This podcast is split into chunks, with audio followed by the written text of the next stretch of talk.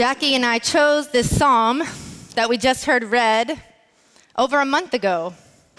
There are traditionally four passages for each Sunday in the lectionary, which is just a fancy word for a calendar that divides up the Bible so that eventually all scriptures will be read.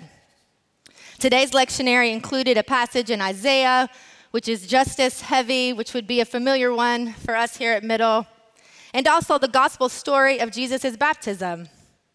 But for whatever reason, we gravitated towards this passage about God's voice. As such, I truly can't believe how spot on it is with what has happened in the world just this past week.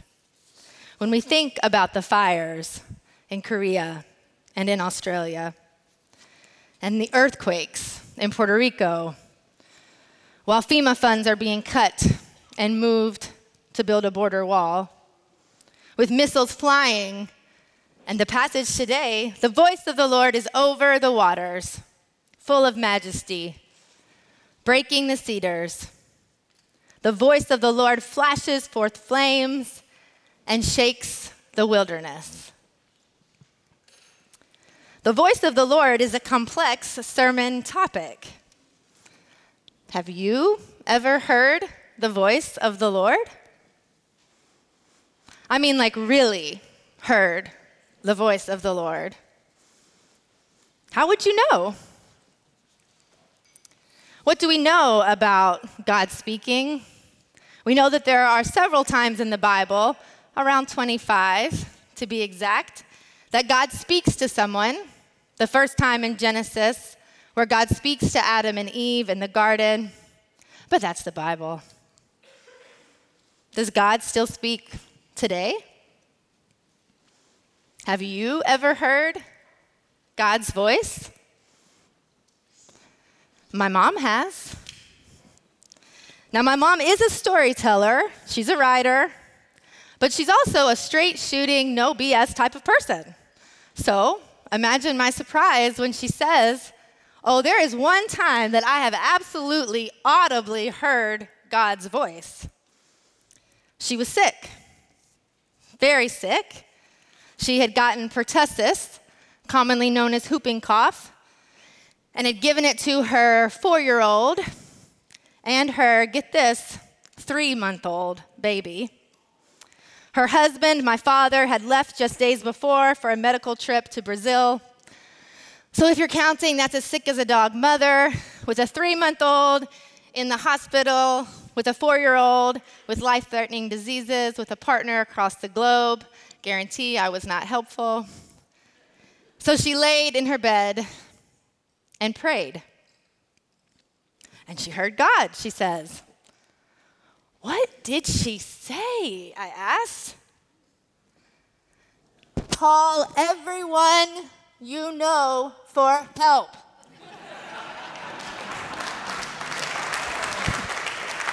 if my mom were here right now, she would tell that story exactly that way because she heard God say that to her. Do I believe it? I mean, it's quite practical advice. And my brother is living today because my mom called for help. But yeah. And only my mom will know exactly what she heard there lying.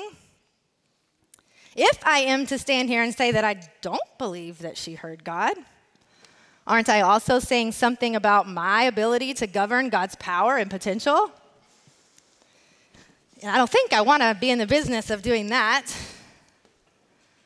So, does God speak to us directly? How do we hear God's voice today? This voice that the psalmist tells us is over the waters, over the fires, over the floods. And even if we can hear God's voice, does it have any good word for us today? Us in our state of earthly corrosion and moral corruption. Our world is dark in many ways. I don't need to go through that list with you all. But maybe you should go through your list. Maybe I should go through my list. Where, as our mentor, Ruby Sales says, where does it hurt? I'm going to ask you to do something with me that's a little different for a sermon, but I know you can do it. I want you to get comfortable again, like we did moments ago. Turn off the clock, turn off the phone, turn off your to do list. Don't even think about how beautiful it is outside. And I want you to close your eyes or otherwise situate yourself so that you can be silent and focus. And I'm going to ask you two questions. And after each question, we will sit and reflect and listen in silence.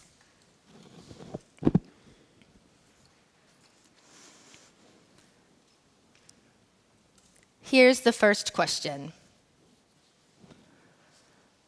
Where are you not okay.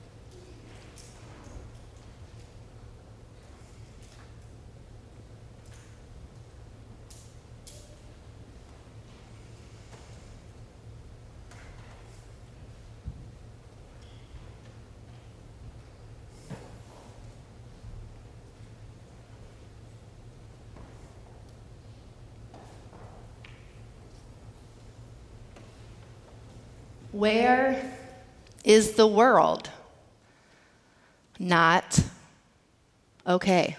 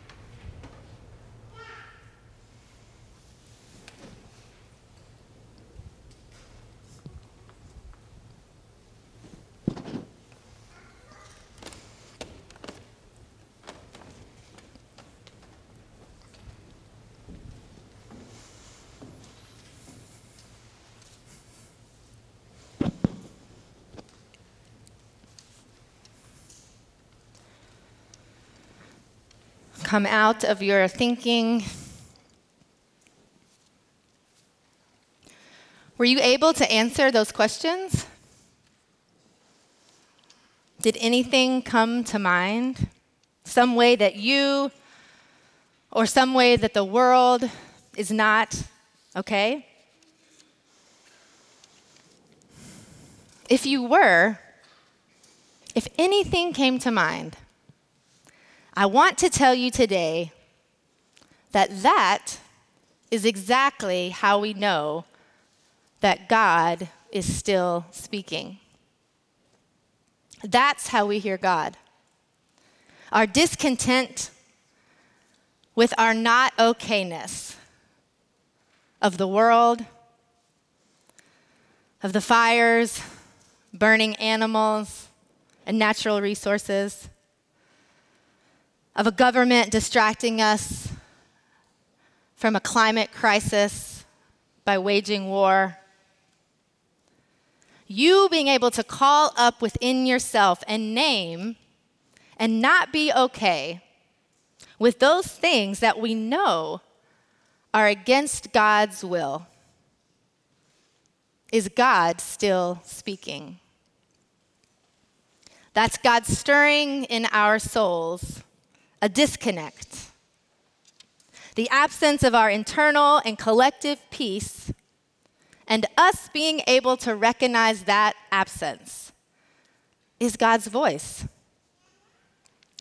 Frederick Buechner says it another way part of the inner world of everyone is a sense of unease. And I believe that in itself is a word from God. That this is the sound God's voice makes in a world that has explained God away. God speaks to us in God's absences. And then in those absences, in those things that we conjured up during our silence, in those disconnects, in those uneasy places that we can name, what do we do?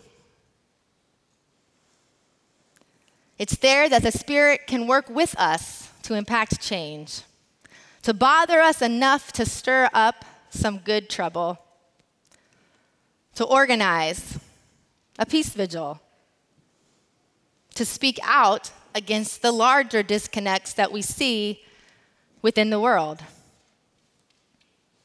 So I ask again Have you ever heard God's voice? I have. On Friday, I heard it chanting with a hundred women in front of the courthouse as Harvey Weinstein was on trial.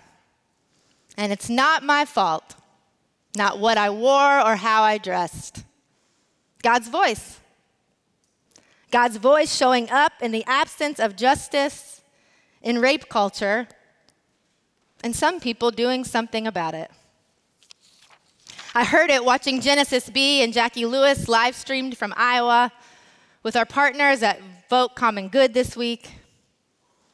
God's voice. God's voice showing up in the absence of moral values that translate to the majority of Americans in the voting booth. And some people doing something about it. I heard it last night listening to my husband's amateur improv performance, a side gig he picked up after the sudden loss of his mother. The absence of peace within his own soul was actually God speaking and moving him to respond in a new way. On Monday night, Middle organized and hosted a peace vigil. Many of you were here, many of you helped and prayed. We came together to pray dangerously against rising militarism and violence all across the globe.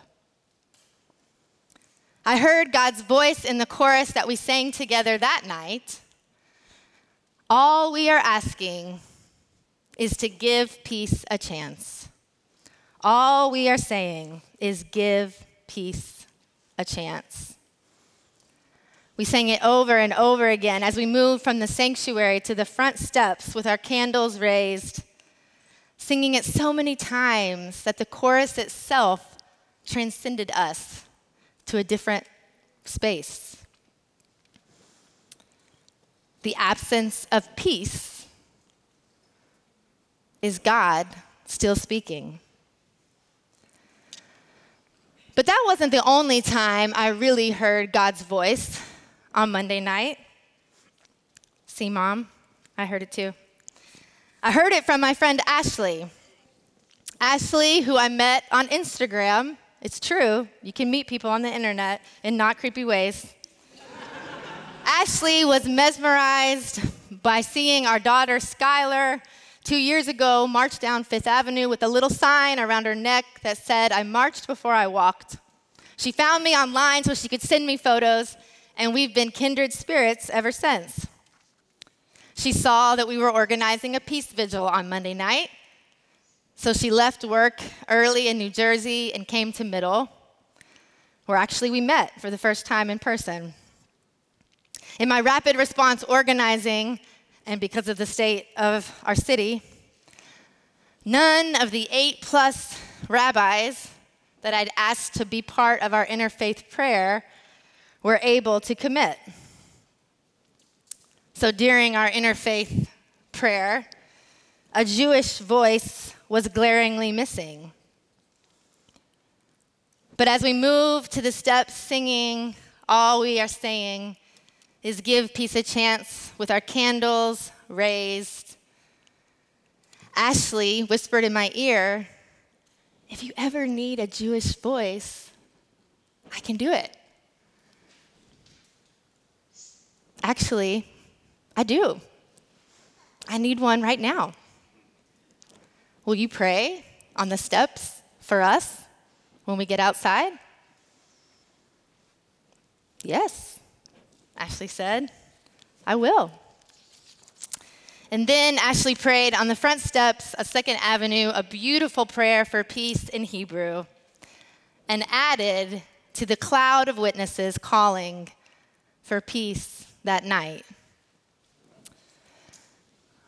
Where is the voice of God today? How do we hear it? How do we discern it? We hear it in the lacking, in the absences. We hear it when we're able to recognize a disconnect and in the way that we are not okay with how the world is and in various times and ebb and flows in our own lives. Yes, I heard God's voice on Monday night, audibly, in a place that was wholly unlikely to me, but 100% likely to God. Thomas Merton tells us that perhaps there is a higher kind of listening, which is not an attentiveness to some special wavelength, but a general emptiness that waits to realize the fullness of the message of God within its own apparent void. The voice of God is over the waters. The voice of God is holy splendor. The voice of God is full of majesty. The voice of God breaks the cedars. And I'll add to that refrain a little trick Wesley taught me to do that the voice of God is in the absence of peace. The voice of God is in our trying to move through our grief. The voice of God tells us to call everyone we know for help when we need help. The voice of God is in the disconnect between the way things are and God's dreams for the world. And the voice of God is how we respond to that disconnect. Which is actually, if you think about it, what living is all about. Listen, have you ever heard God's voice? Oh, she's still speaking. How do we know? because you're here. You sense something. And because we can say together that we know that this world is not yet what it can be. And as the psalmist closes the verse, so I will close here. May the Lord give strength to God's people. May the Lord bless God's people with peace. May it be so. Amen.